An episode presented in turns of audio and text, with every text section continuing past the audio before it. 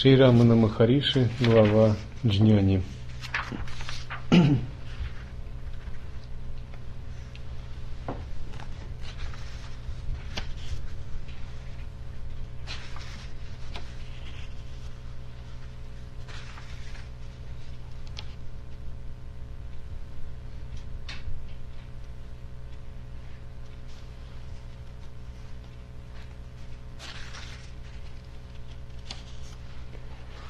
Вы спрашиваете о джнянинах.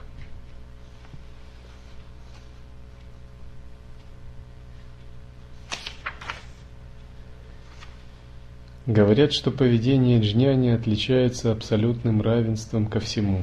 Махариши, да.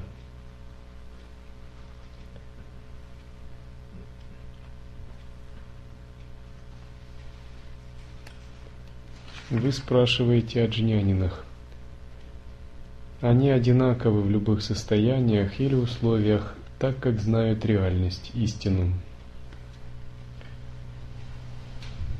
В ежедневном распорядке приема пищи, передвижений и прочем джнянины действуют только для других, ничего не совершая для себя –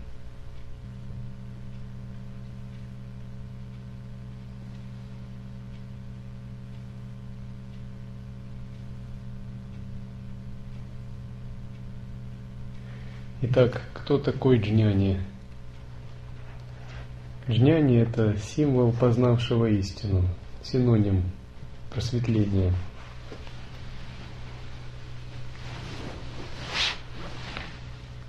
Если говорить в общем, то всех живых существ можно разделить на две категории – джняни и аджняни. Аджняни – это те, кто не пробудились к истинной реальности – не достигли просветления, джняни – те, кто пробудился, тот, кто достиг просветления.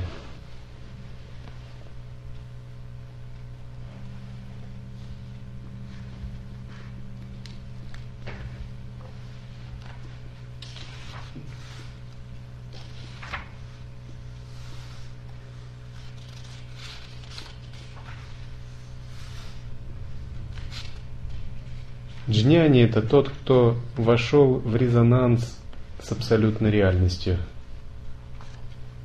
Тот, кто пьет из источника. Тот, кто непрерывно созерцает изначальный источник. Великий безграничный Творец, сущностное бытие. А джняни тот, кто его не созерцает по своей неумелости или незнанию, или своей карме.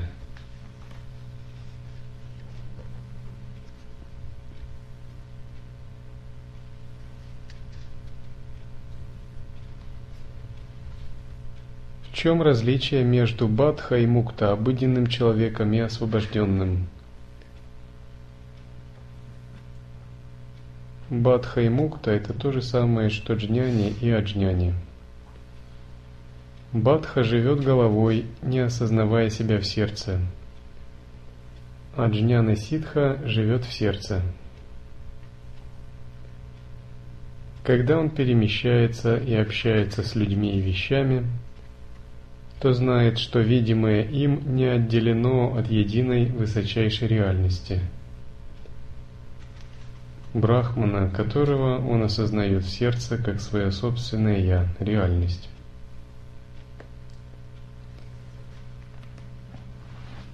Так джняни – это тот, который находится в непрерывном резонансе с абсолютным бытием. Однажды установив такую связь, он больше ее никогда не теряет.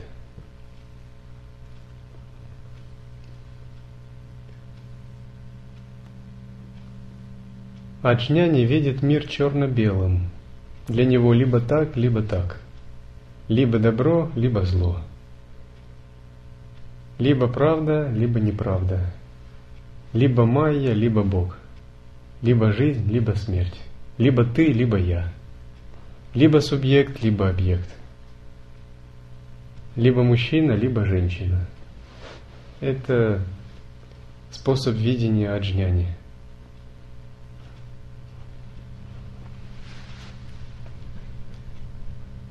И по логике аджняни от одно отвергает, а к другому привязывается.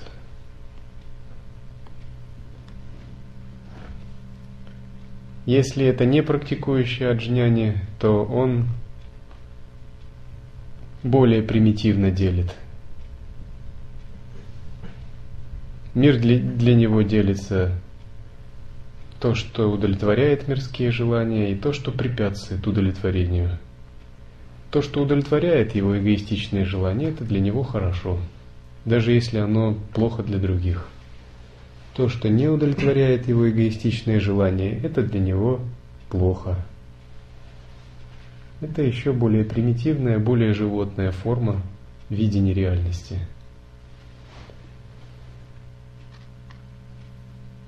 Те, кто любит меня, хорошие, те, кто меня не любит, плохие – Мы не будем рассматривать это вообще примитивный способ видения реальности.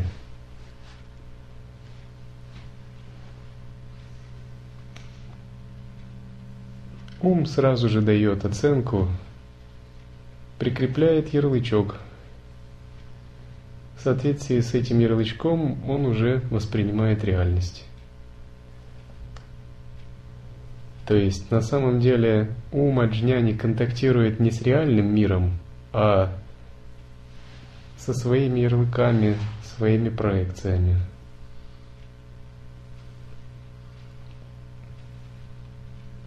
И поскольку эти ярлыки даются совершенно произвольно, условно, на основании обычного воспитания, опыта и собственной кармы – Разумеется, когда-то наступает момент несостыковки собственной системы ярлыков с реальностью. К примеру, когда живешь, считаешь, я есть это тело, и внезапно тело стареет или болеет и даже умирает. Тогда вся система ярлыков тепит крах, шок – все, все рушится. Или считаешь жизнь вовне реальностью, а существует непостоянство.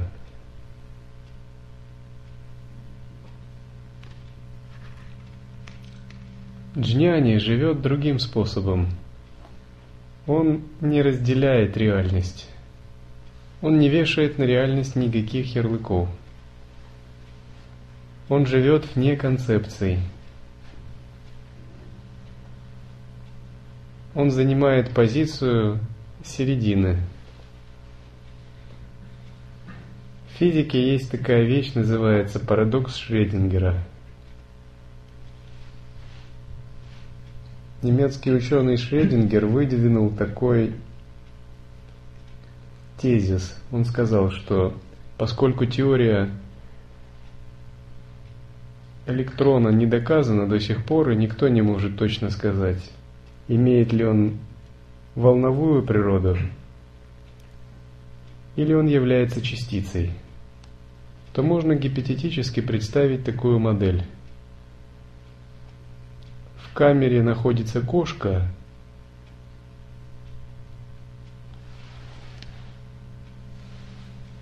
Туда, где находится кошка, подведена трубка с газом.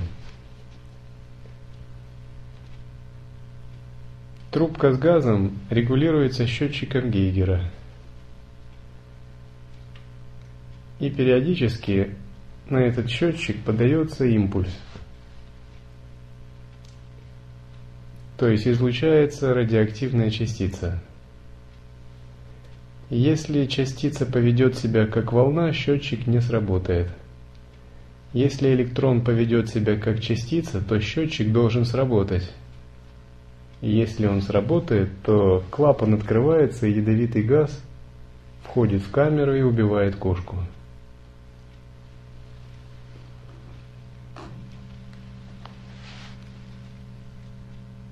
И тогда он задал вопрос, что будет с кошкой? Никто не может сказать. Поведение электрона непредсказуемо. Либо частица, либо волна. Поэтому считается, что парадокс Шрёдингера до сих пор не разрешен. То есть реальность, она не такая, не такая.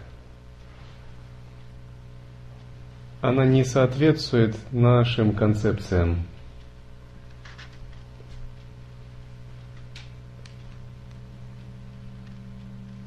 Поэтому джняни, он не живет в концепциях, то есть он не живет своими мысленными проекциями, а живет в осознавании.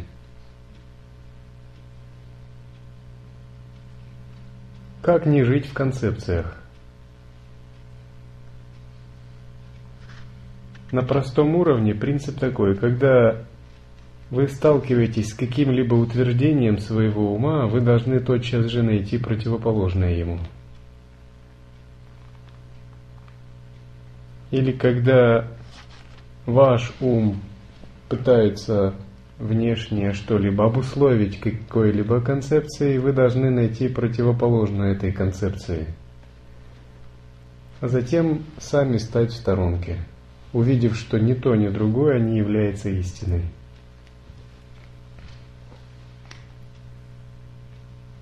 Этот метод давал линзы своим ученикам. К примеру, вам говорят, Бог, ты любишь Бога? Это сразу концепция ваше сознание. То есть апеллирует к вашему опыту сразу. То есть вы должны знать о Боге, о любви. Это предполагает, что вы уже усвоили двойственные понятия о любви и ненависти, о Боге и дьяволе. Ты и я. То есть это предполагает уже ваше невидение. Но мгновенный путь – это когда мы пребываем вне концепции в осознавании – Если мы не пребываем вне концепции в осознавании, то, скорее всего, речь о Боге не идет вообще, потому что Бог – это не слова. Бог именно это и есть осознавание, если вообще можно говорить словами. Те же, кто рассуждают о Боге, имеют дело просто с рассудочным Богом, с ярлыками. Это следует понять. Другими словами, до тех пор, пока мы не поймем этого осознавания вне концепции, наш Бог будет сотворенным нами, фальшивым, нереальным, рассудочным. Поэтому с точки зрения освобождения на такой вопрос истинный святой сказал бы, Бог или сатана, любовь или ненависть, я или ты – это все иллюзии твоего ума, подобные рогам зайца. А если бы ты осознавал поглубже – у тебя бы такие вопросы не родились. Потому что истинный святой, находясь в осознавании, он всегда видит реальность глубже. Видя одно, он видит другое. Когда он говорит о Боге, он видит сразу же сатану. И понимает, что истинный Бог включает и Бога, и сатану. Другими словами, истинное осознавание не принимает, не отвергает ничего. Когда он говорит о любви, он видит и ненависть. Он видит, что ненависть – это форма любви. А любовь – это очищенная ненависть. Для него нет противоположных пар, категорий. Когда он видит другого, он видит и себя, то есть он понимает, что другой – это тот же самый «я». Когда он говорит о себе, он понимает, что «я» – это все вокруг, это также и другие. Когда он говорит о том, что это хорошо, он видит, что плохо – это просто другая форма «хорошо».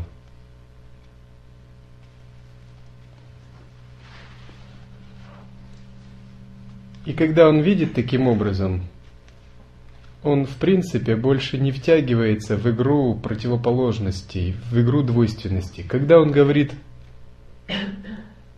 гуру, он подразумевает, что есть ученик, и в сущности это одно. Это не есть какой-то некий мудрый мужчина снаружи. Это и есть часть меня, моя собственная природа.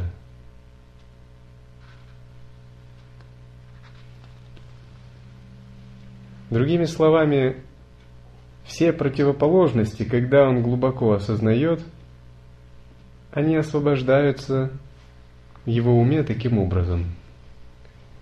Тогда внезапно он приходит к состоянию, где нет никаких противоположностей, а есть одно осознавание, которое больше не делит на то или это, не схваченное умом или ярлыками –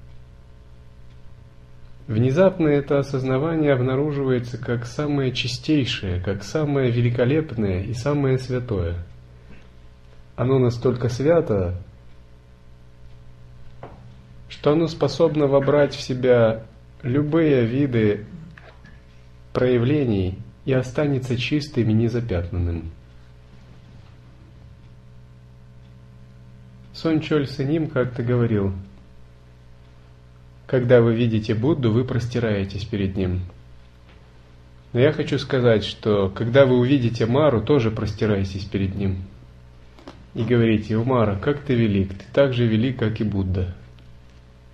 Потому что если вы видите только Будду, а не можете понять, что Мара тоже обладает природой Будды, ваше видение двойственно. Другими словами, с точки зрения Адвайты, нет никакого сущностного зла, нет никакого неведения, все есть абсолют. Будда и Мара – это разные формы абсолюта. Просветление и непросветленность – разные формы абсолютности, но все является абсолютным.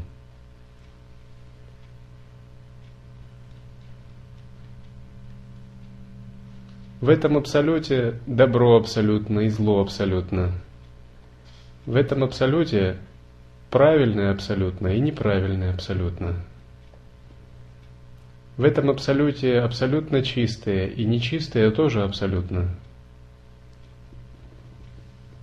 Поскольку как только есть абсолют, есть осознавание, он мгновенно все очищает и пробуждает –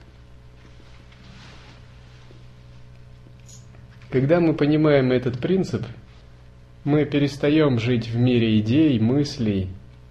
Наш ум обращается к пустотному осознаванию. У нас больше нет идей, которыми мы могли бы захватиться. У нас нет вопросов на уровне мыслей, которые бы нас интересовали. У нас есть только путь осознанности и способ его развивать. И когда мы отбросили такие противоположности, больше наш ум не схватывается в иллюзии. Разумеется, это речь идет об абсолютном. В относительной жизни существуют противоположности, их следует уважать. Ну, то есть, в абсолютно в абсолютном смысле нет ничего нечистого, ни нечистого, но в относительном смысле столовая должна быть чистая. Божества на своих местах, а дрова на своих местах. Это не следует смешивать. Если мы скажем, на уровне есть или не есть, на уровне природы ума нет никакой разницы, то, скорее всего, наше тело все равно будет против. Речь идет об абсолютном измерении –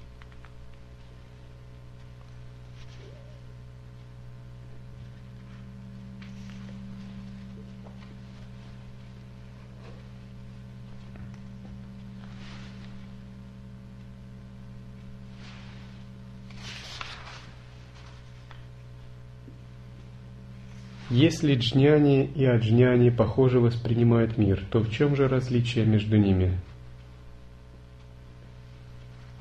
Махариши.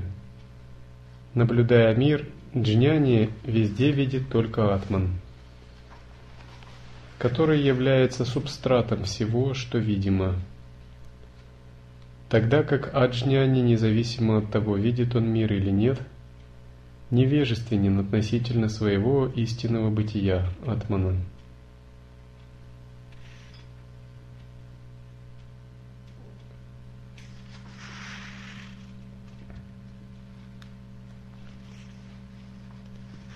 Если вы хотите проявить абсолютную природу или обнажить абсолютную природу, вы должны постоянно в уме освобождать все пары противоположностей.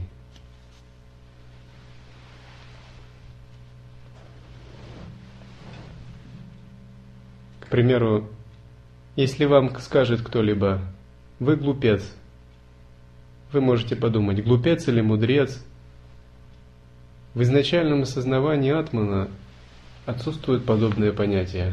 А тот, кто это понимает, тот и есть истинный мудрец. А тот, кто не понимает, это глупец.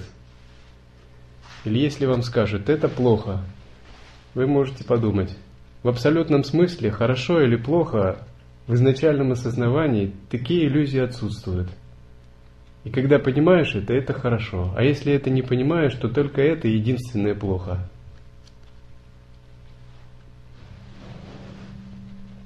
Это радикальное восприятие, чем отличается джняни от аджняни. То есть джняни в первую очередь ставит осознанность, а джняни воспринимает мир обыденным способом. К примеру, была у нас одна брамачария. И она думала, что когда сажают морковку не так, это плохо. Я ей пытался постоянно объяснить, что когда видишь плохо и хорошо, вот это в самом деле плохо, когда ты не осознаешь и бессознателен, что ты не о том заботишься. Вот открыть, пребывая вашими, вот такую осознанность, это гораздо лучше. Потому что если ты ее откроешь, ты будешь обязательно, ты научишься хорошо сажать морковку. С таким сознанием ты не можешь ее плохо сажать. Но если ты ее не откроешь, через некоторое время ты оставишь все и будешь просто обусловленным существом.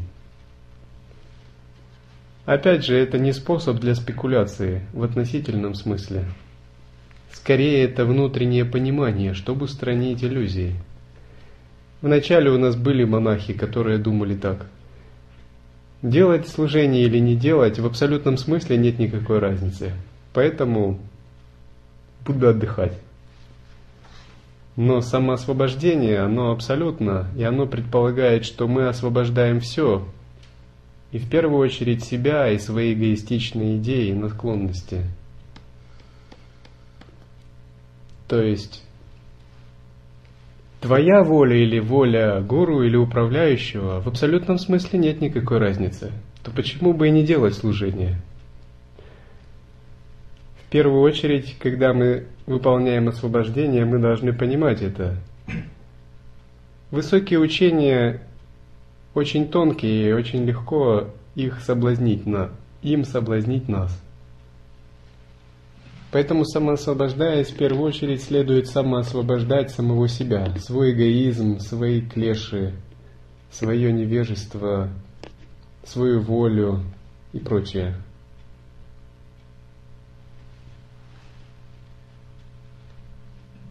В противном случае мы будем считать себя непринужденными практиками аватхутами, которые все самоосвобождают. А вместо этого будем копить горы отрицательной кармы.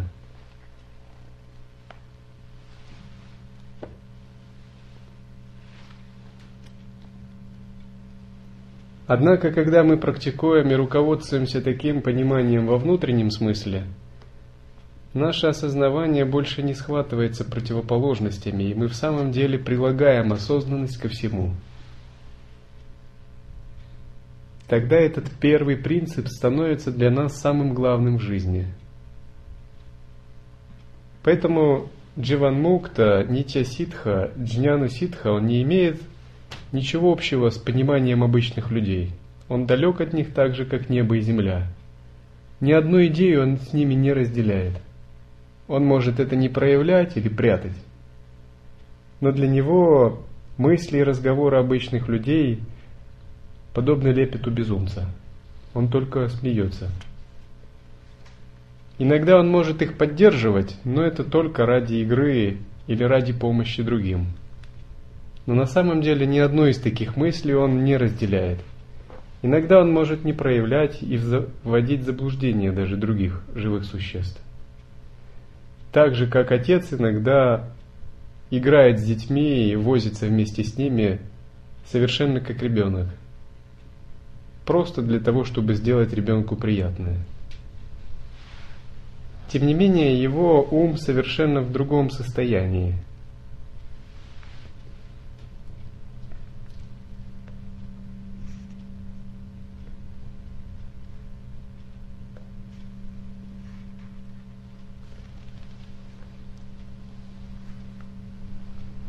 Если взять пример с кинофильмом на экране кинотеатра, то экран существует до начала кинодемонстрации.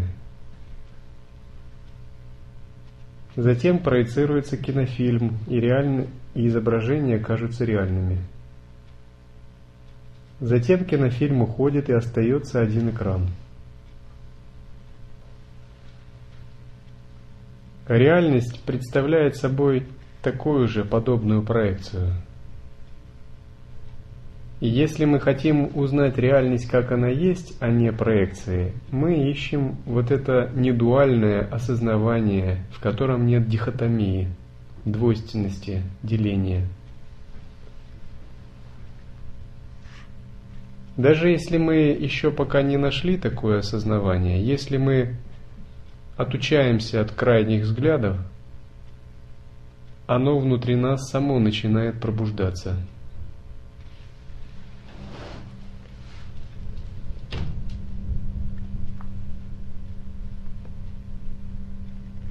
Я читал, как один ученик попал на обучение к двум старикам-даосам. Фактически два бессмертных спустились с гор и нашли пятилетнего мальчика и увели его за руку чтобы сделать своим учеником, поскольку на него указали знаки.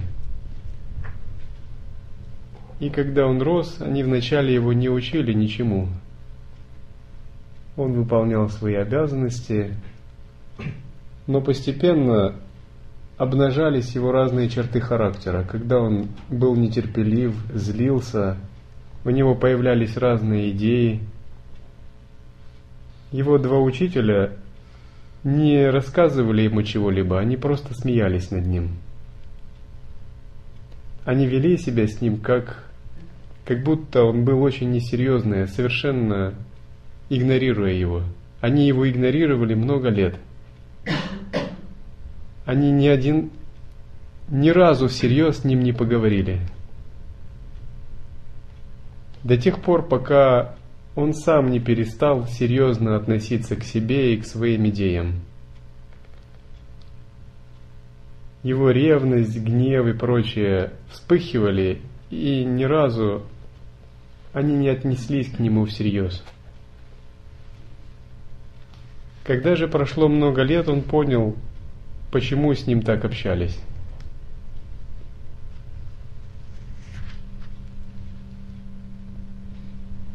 тоже и с атманом.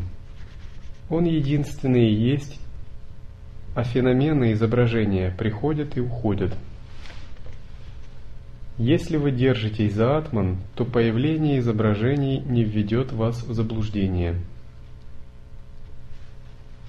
Когда мы не знаем атмана, единственное, что у нас есть, это наставление гуру и некоторая собственная осознанность. Вот, собственно, за них мы держимся вначале.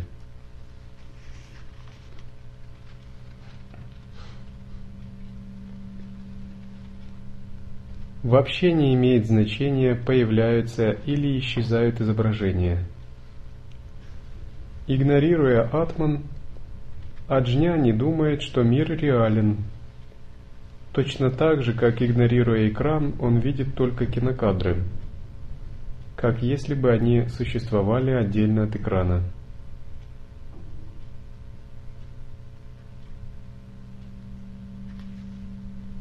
Когда у нас осознанности нет, мы всегда игнорируем атман. Всплыл гнев, мы гневаемся. Всплыла радость или ревность, мы ревнуем или радуемся.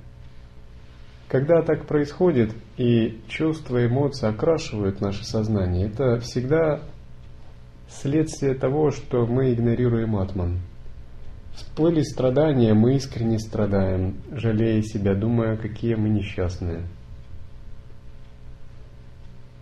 Но и то, и другое это просто игнорирование атмана. Когда же мы осознаем, по крайней мере, мы можем работать с эмоциями и мыслями. Мы видим вот осознавание, а вот эмоции. Эмоции могут проявляться, но осознавание остается. И если я осознаю, то я вижу, что игра эмоций не может затронуть меня, мое осознавание. Постепенно мы берем под контроль все эгоистичные эмоции. Поэтому продвинутый монах – это тот, кто осознает и взял под контроль все эмоции и мысли – у него есть хозяин, осознавание. Неопытный тот, кто такого хозяина еще не имеет.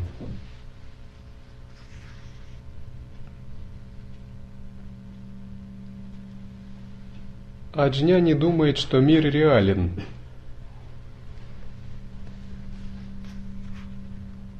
Джня не знает, что реально только осознавание, а мир всего лишь его следствие – И по сравнению с реальностью осознавания мир подобен сну. А если он подобен сну, то глупо каким-то образом строить отношение к этому миру, привязываться к нему или наоборот отвергать его, гневаться на него. Это все равно, что тебе приснилось что-то, а ты переживаешь по этому поводу. Глупо также строить надежды на этот мир. Все равно, что пытаться построить дом в сновидении. К примеру, многие слышат учение Адвайты, но когда возникает привязанность, думают, как здорово встретиться с тем с другом или с тем родственником.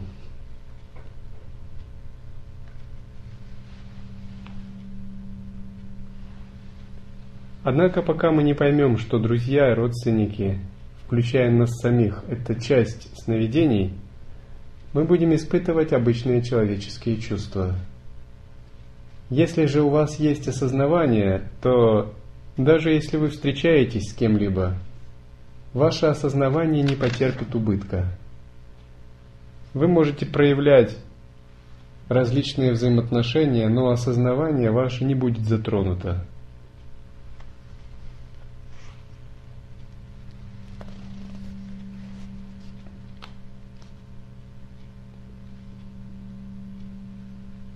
Когда человек знает, что без видящего не существует объектов видения,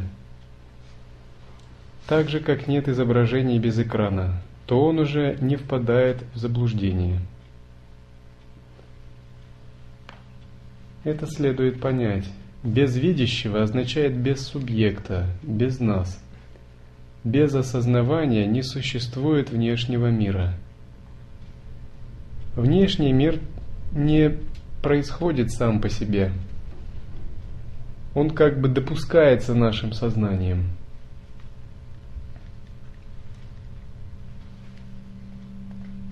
Говорят, что святой может в мгновение ока разрушить большую вселенную. Разумеется, он разрушает ее не ядерным оружием. Он мгновенно может остановить свое восприятие – и войти в состояние, где нет ни пространства, ни времени, и для него Вселенная исчезает. Есть особая практика концентрации на звуке. Когда слушая звук, мы пытаемся проследить его источник. Если мы так тренируемся, через некоторое время мы обнаруживаем, что звук не является внешним, а он исходит изнутри нас самих. Что это вибрация, которая есть в нашем теле. и внешний звук связан с нашим телом и умом.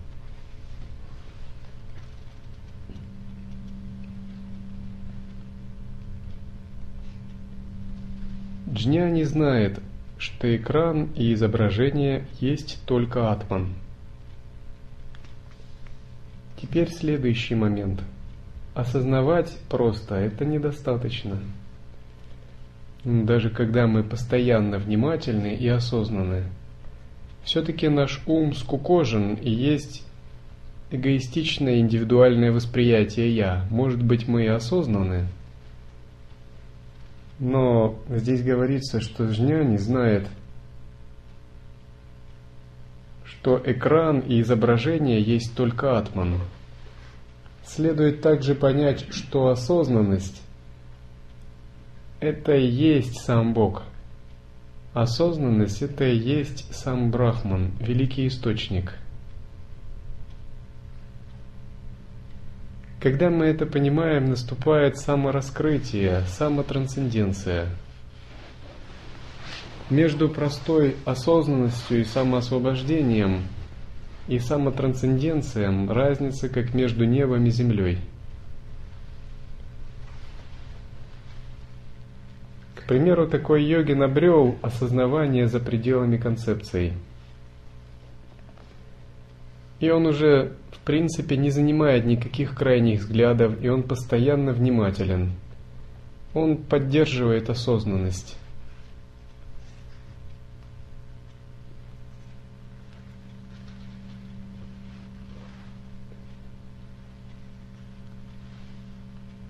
Тогда внезапно, если он делает ум свой простым, он открывается к истинной таковости всех вещей и обнаруживает, что в глубине его осознанности сияет великое, абсолютное нечто. Если вы сейчас представите солнце,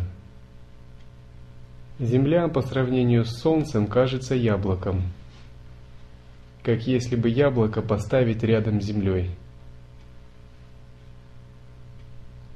Солнце по сравнению со Вселенной кажется песчинкой. И теперь представьте, что Вселенная безгранична. Это реальность. Вы не можете ее вообще каким-либо образом поколебать или сотворить. Если вы субъект, то вы теряетесь в этой реальности. Вы в ней подобно пылинке.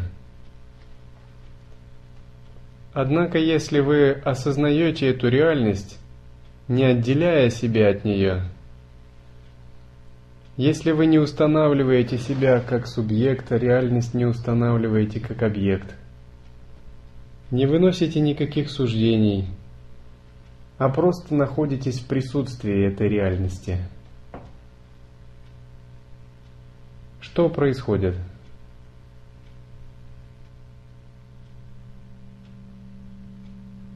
Когда вы воспринимаете безграничное поле Вселенной – без слов, живым осознаванием.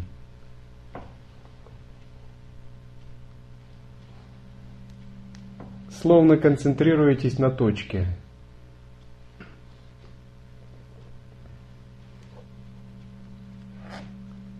Происходит так, что внезапно вы чувствуете, что между вами и Вселенной нет разницы что Вселенная – это часть вас, а вы – это часть Вселенной.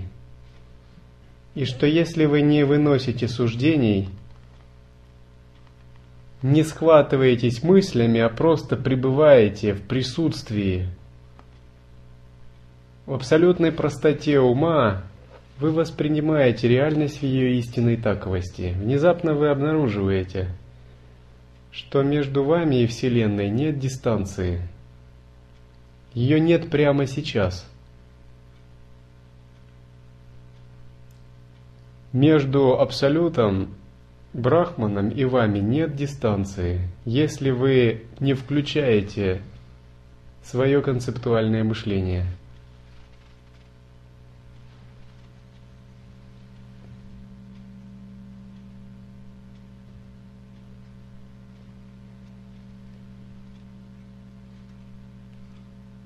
Когда нет такой дистанции, вы уже не можете сказать, Кем вы являетесь?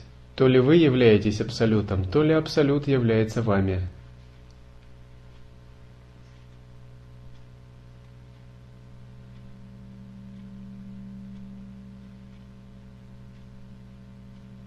Внезапно вы понимаете, что Абсолют всегда был вам присущ, что вы всегда были Абсолютом. И для этого нет нужды что-либо делать а следует расслабиться и пребывать в таком чутком восприятии, сделав свой ум предельно простым. Следует опустошить свое эго и отпустить себя –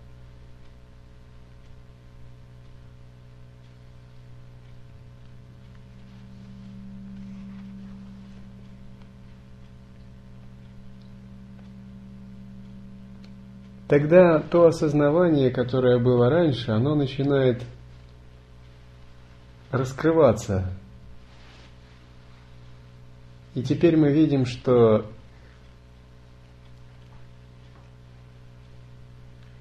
осознавание выросло во что-то новое.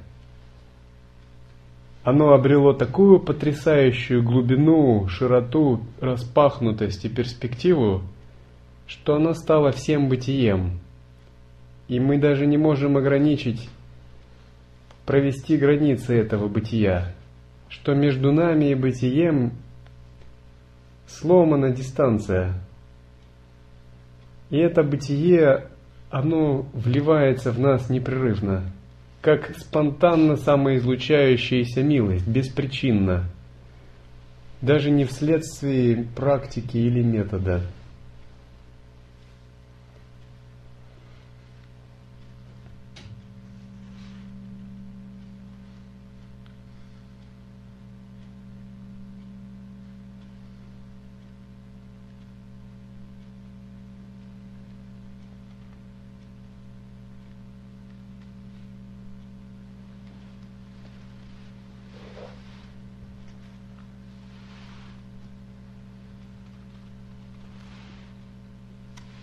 Вопрос. Бхагаван видит мир словно долю и часть себя. Как он видит мир? Махариши. Есть только атман и ничего более. Мир не есть другой атман, похожий на атман. Он не отличается от него и не является его частью.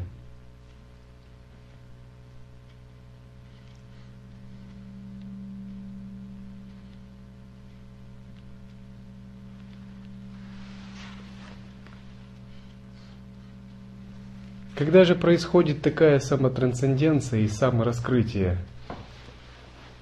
Все внезапно меняется, даже ваша практика меняется.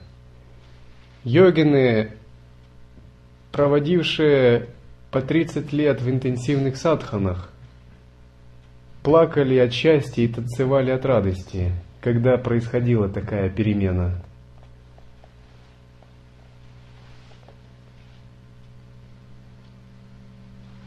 Потому что в этот момент происходит полное устранение неведения. Исчезает делатель, эго, практикующий.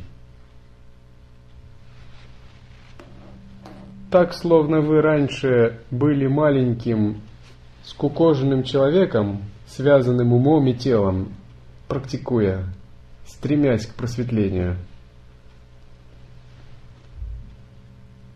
Теперь же, когда ум распахнулся, вы созерцаете мега-миры. Мега. Мега означает за пределами всего мыслимого.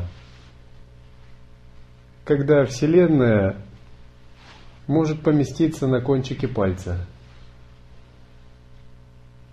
И это уже не вы в индивидуалистическом смысле.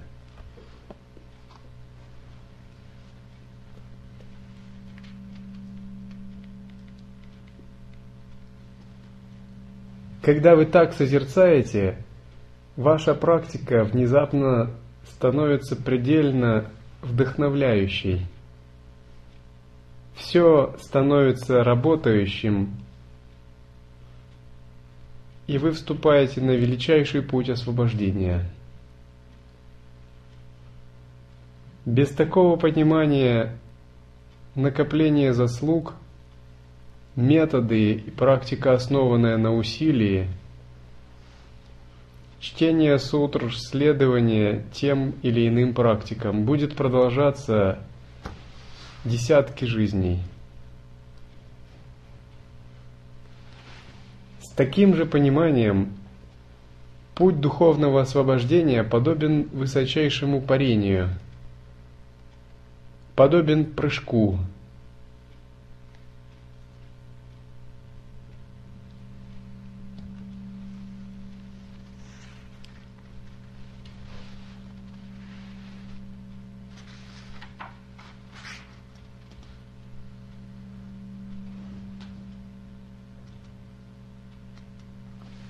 Вопрос. Существует ли для джняни чувство «я есть тело» Дехатма Будхи?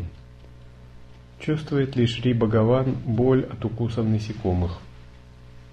Махариши. Да, имеется и ощущение и Дехатма Будхи. Последнее является общим для джняни и аджняни с той разницей, что аджняни думает, будто он только тело, тогда как джняни знает, что все есть атман или брахман.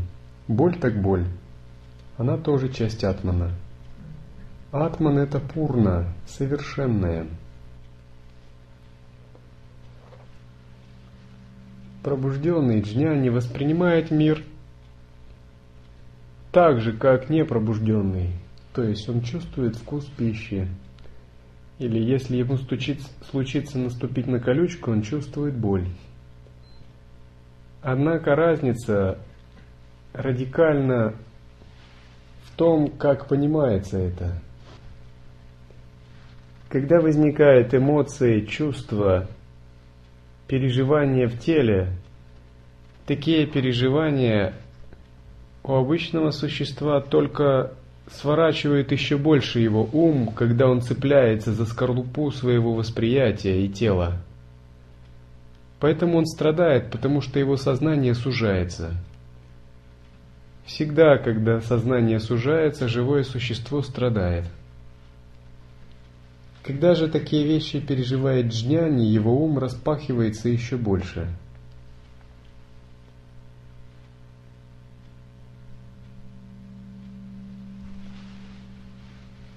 Поскольку у него нет эгоистичной идеи «я из тела», а его недуальное безвыборочное осознавание постоянно пребывает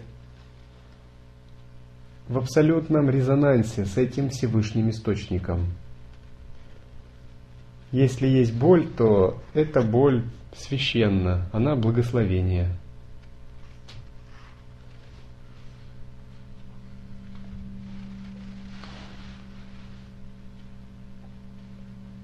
Человек становится джняни, когда выходит за пределы Дхатма Будхи.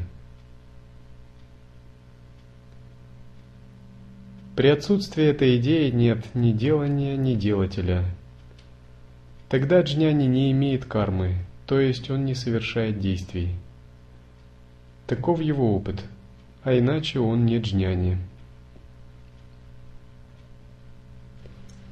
Что значит выйти за пределы Дхатма Будхи? Это значит выйти за пределы схваченности идеи «я есть это тело». Как можно выйти за пределы этого? Либо тренируясь в раджи и кундалини-йоге через самадхи. Однако, до тех пор, пока самадхи вы не достигнете, вы не выйдете за пределы этой идеи – Поэтому всегда будет разделенность и страстное желание в будущем. В лая-йоге есть другой способ – это созерцание, когда мы находимся в резонансе с абсолютным источником. Как только мы устанавливаем такой резонанс, этот абсолютный источник посылает нам свои ответные лучи или эманации. Можно сказать, что это тоже определенная концепция, которая никак не выражает – но тем не менее можно так сказать. Когда же мы находимся постоянно в таком резонансе, идея «я есть это тело» преодолевается за счет непрерывного пребывания в таком резонансе.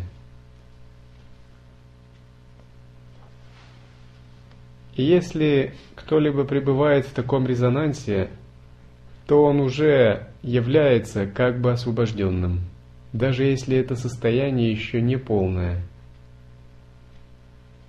По крайней мере, поверхностные мысли, эмоции, страдания и иллюзии его как бы уже не касаются, хотя тонкие иллюзии еще могут остоять, оставаться. Быть в таком непрерывном резонансе это означает быть погруженным в Бога, быть погруженным в великий экстаз созерцания. Если бы прямо сейчас вы смогли это сделать, ваша бы сахасрара чакра открылась. Вы бы чувствовали большую радость и легкость в теле. Также глубочайшее понимание такого резонанса –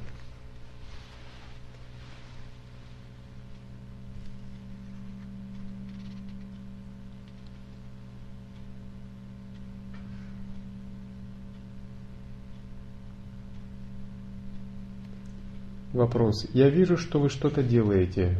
Почему же тогда вы говорите, что вы никогда не совершаете действий? Махариши. Радиоприемник поет и говорит. Но если вы вскроете его, то внутри никого не обнаружите. Подобным образом мое существование напоминает пространство. И хотя это тело говорит подобно радио, внутри него нет делателя – Только для других джня не кажется совершающим действие человеком. На самом же деле его собственное сознание никак с этим не связано.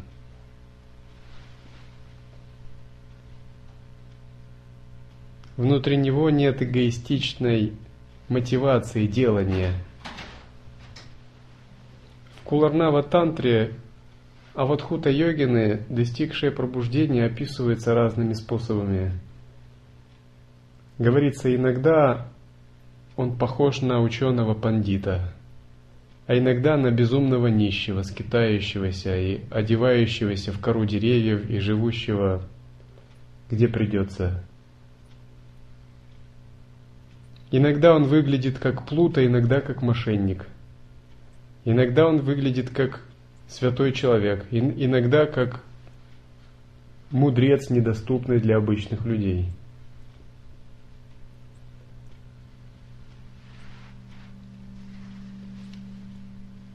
Когда сознание постоянно находится в резонансе с великим источником, ничто в этом мире не является важным для йогина. Никакое делание – поскольку великая важность уже найдена, это пребывание в резонансе.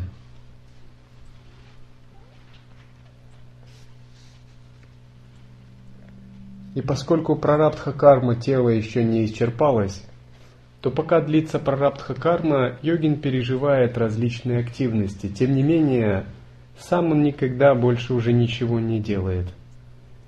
Он не стремится к плодам или результатам. Тем не менее, даже если он не стремится, он может стараться делать все качественно.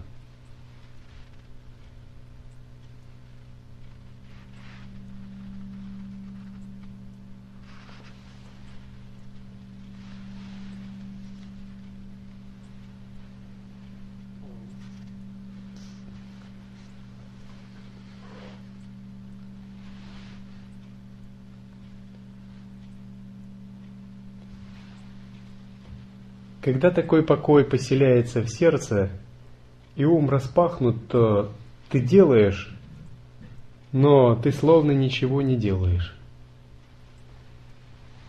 Если вы делаете обычным способом, вы можете уставать. К примеру, когда вы работаете на кухне или рубите дрова, потому что вы делаете. Делаете это означает, что для вас есть делание, результат, есть отношение к деланию. Ну, одно делание нравится, другое не нравится. Когда вы делаете, ваш ум свернут, ограничен, съежен, и нет распахнутости. Если же вы, не делаете, и ваш ум не съежен, вы пребываете в большой распахнутости. Тогда все, что бы вы ни делали, дает вам энергию, шакти. Потому что делание это как бы уже не настоящее, оно словно танец. Это не является работой, а это священное действие, магический ритуал, танец, колдовство, творчество. Причем такое творчество может применяться к чему угодно. Это не только музыка и что-либо еще. Творчество можно сделать из рубки дров или мытья посуды. Потому что когда мы прилагаем наше осознавание, ведь это не зависит от внешних действий, это зависит от прилагаемого осознавания, от фактора ясности.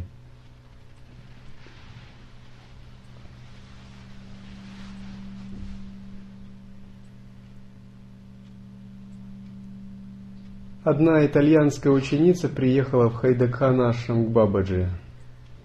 Затем она спросила Бабаджи, чему ты будешь учить меня?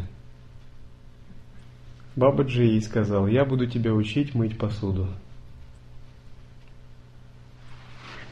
Она подумала, мытье посуды для нее было самым нелюбимым действием в Италии, когда она жила в коммуне, в общине. Там эта работа считалась самым грязным делом. И она всякий раз, когда она мыла посуду, она ненавидела это. И здесь Бабаджи, увидев это, сказал, я буду учить тебя мыть посуду. В течение двух лет она ничем не занималась, кроме как мыла посуду. Постепенно все ее иллюзии и двойственность выветрились из ума, и внезапно однажды она почувствовала, что мыть посуду – это настоящее благословение –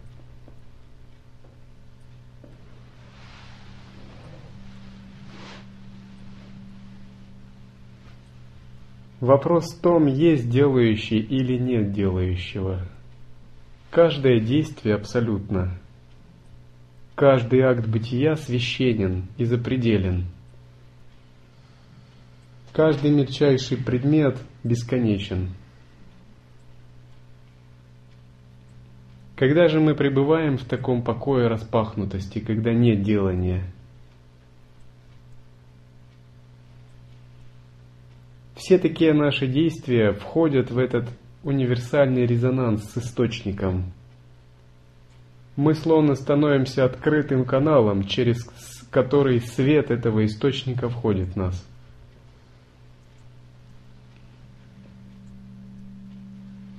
Тогда мы делаем, как будто не делаем.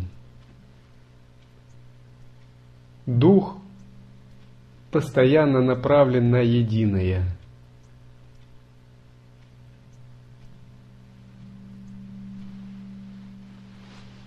Это единственный способ жизни для практикующего созерцания. Опустошать сердце, держать дух в безмятежности, пребывать в неделателя. Все больше отдаваясь этому источнику –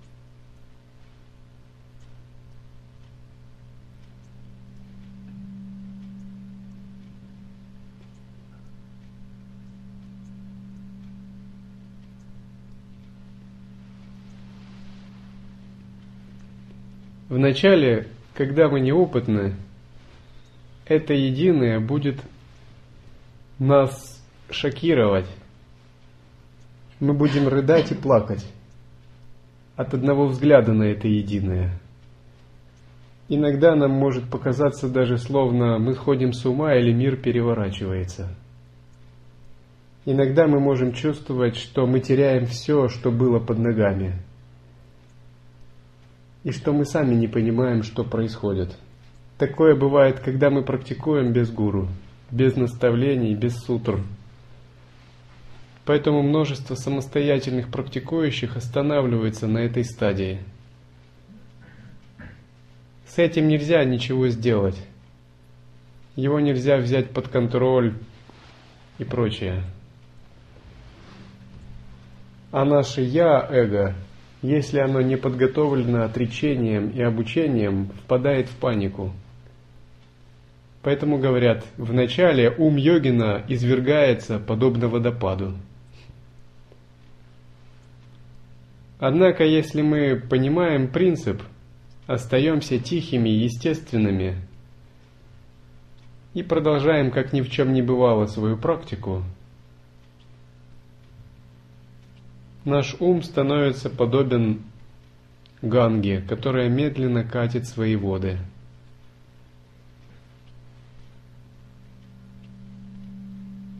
Когда же мы углубляем такое мы становимся подобными океану.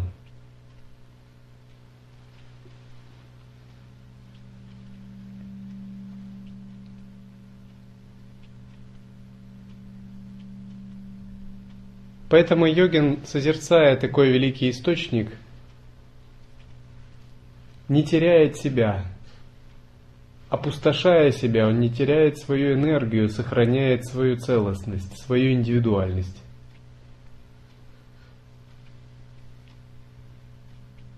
Соприкасаясь с великой пустотой, он не дает пустоте покорить себя, не схватывается ею, пребывая ни в пустоте, ни вне в пустоте. Настроившись на резонанс с великим источником, он не становится пляшущим умалишенным и адекватно может интегрироваться в обычной жизни – повседневных действиях.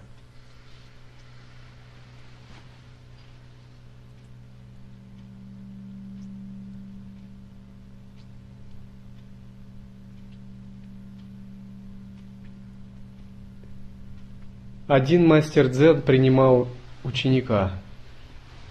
Этот ученик хотел проверить степень своей, своей реализации – и он передал письмо от своего наставника. В письме наставник написал, что этот молодой монах много о себе думает, а иллюзии не искоренил. Поэтому будь с ним построже.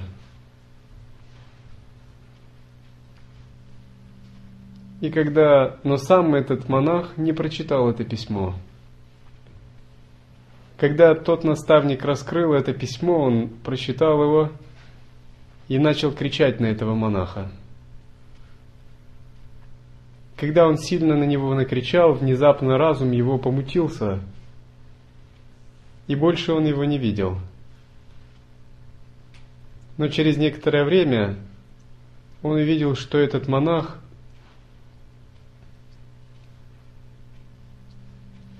не сумел совладать собой.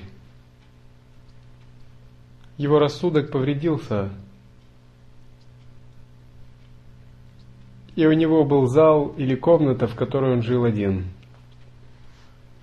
И во времена, когда были затворы, он собирал кошек, детей и усаживал их в позу для медитации и проводил ретриты. А когда они пытались сбежать, бил их палкой, как другие мастера дзен, за нарушение правил дисциплины. Трудно сказать, может быть этот монах и достиг просветления – но можно сказать, что пустота его сожрала, он стал безумцем. То есть он не сумел адекватно интегрироваться в обычную жизнь, остаться самим собой.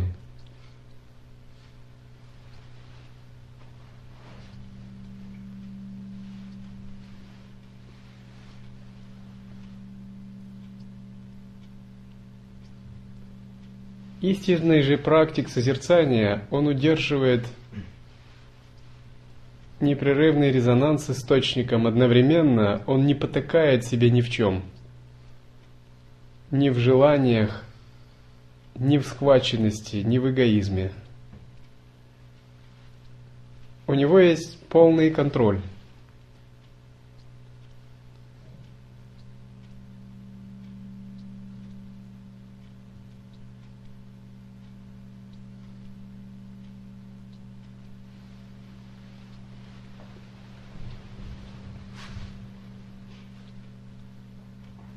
oh